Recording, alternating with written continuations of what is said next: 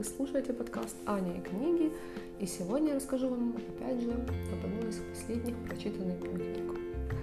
Э, для начала хочу напомнить, что один из выпусков э, более ранних моего подкаста был посвящен Элизабет Гилберт, а точнее, почему я ее не люблю. Он так и назывался. Что удивительно, когда я публиковала на Фейсбуке пост э, с выпуском этого подкаста, а пост этот получил огромный отклик. Очень много людей э, комментировали э, и писали в том числе, что да, мол, согласны со мной, ешь, молись, люби, одна из двух книг, которые я начинала читать у Гилберт. Да, ешь, молись, люби, люби это попса. И рекомендовали мне разные люди, не связанные между собой, книгу «Город женщин» того же автора. автора. Я прочитала описание, аннотацию, мне стало интересно, ну, давайте же прочитаем. «Город женщин» таки был прочитан и обсужден в встрече книжного клуба. И хочу поделиться с вами наконец-то своими впечатлениями. Как обычно, начну я с пары, с пары слов о сюжете.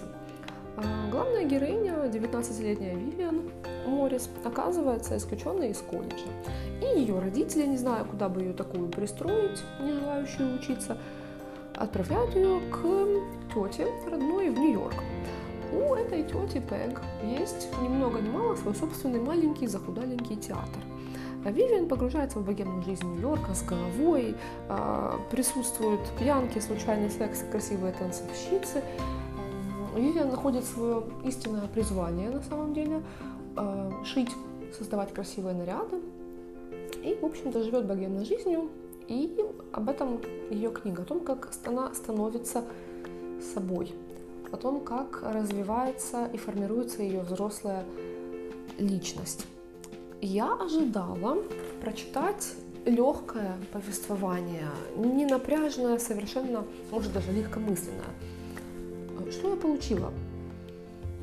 Впечатление двойственное. Вы знаете, сначала повествование действительно было легким, легкомысленным и непринужденным. Но потом происходят э, по ходу действия события, которые заставляют главную героиню переосмыслить э, ту легкость, э, с которой она порхает по жизни, не задумываясь. И эти события заставляют ее подумать о том, чего хочет она, о том, чего хочет от нее общество, совпадают ли эти хотения ее и общества. И, опять же, следующая часть романа, их можно вот условно разделить на три. Следующая часть заключительная – это о ее зрелой жизни.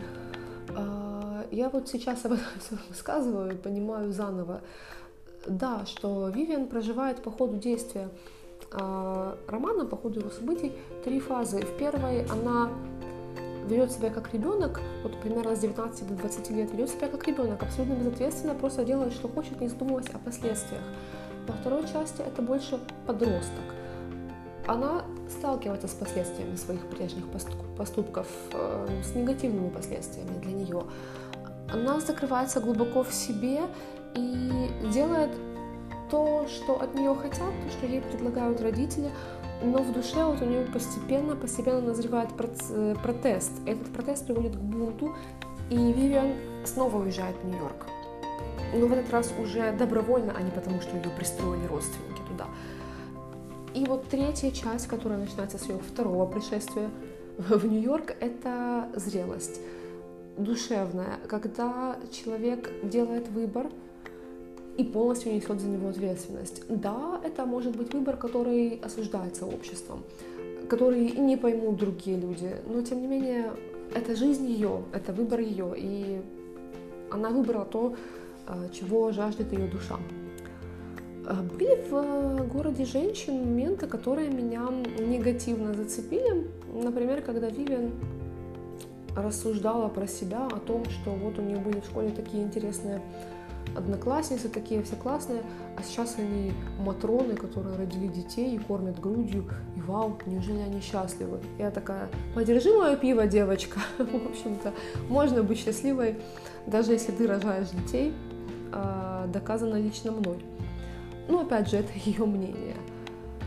А, были моменты, в которых главная героиня обдумывала, знаете, перспективу выйти замуж, э, хотя ей никто не предлагал, но она и не расстраивалась, потому что она обустроила свою жизнь, даже свою квартиру э, лично под себя, и ей было бы некомфортно. Для нее было бы, знаете, постоянное проживание мужчины как вторжение военное, ей этого совсем не хотелось бы. Многие критикуют город женщин, кстати, а, за очень поверхностное описание событий Второй мировой войны. Действие книги началось в 40-х годах и продолжается по сей день. На самом деле, я могу оправдать Гилберт в поверхностном, действительно, поверхностном отображении Второй мировой войны, потому что э, Вивиан не участвовала в боевых действиях, потому что у нее была другая задача. А, и из ее близких людей погиб на войне ее брат. Но он был членом семьи, но не был прямо супер близким для нее человеком. Может быть, поэтому война на ней оставила такой слабый отпечаток, не, сильно ее коснулась. Может, по другим причинам. А, что я могу сказать в заключение? Я могу сказать, что «Город женщин» — это роман 100% написанный вот Элизабет Гилберт и говорящий о ней, об авторе, очень многое. Эм, «Город женщин» подтверждает в очередной раз теорию, что, по сути, любое произведение искусства — это портрет художника. То есть, кто есть Элизабет Гилберт? Это э, женщина, которая была противницей браков, после первого неудачного брака она не хотела вступать во второй, а, которая не хочет иметь детей, но которая при этом за свободу воли. За свободу воли каждого человека, за то, чтобы, что мы имеем право быть тем, тем, кем мы хотим, испытывать те чувства, которые мы испытываем, и не садиться себя своего выбора. А, и в этом, на самом деле, вся книга. В том, чтобы понять, кто ты есть в этой жизни, и а, да, и как с этим жить и какой выбор сделать. И о том, что все мы имеем право действительно жить такой жизнью, какой мы хотим. Э, в целом у меня, на самом деле, остались негативные впечатления в этой книге. Э, не самое полезное чтение, знаете, для неокрепшей души, которая может подумать, что да, я могу жить так, как Вивиан Моррис и не испытывать никаких последствий. Но в целом мне очень понравился финал. Из-за финала, я думаю, эту книгу имеет смысл прочитать. Имеет смысл прочитать, когда у тебя уже устоявшаяся э, психика, устоявшееся мировоззрение. На этом все. Спасибо за внимание. Всем спасибо еще раз. Всем пока.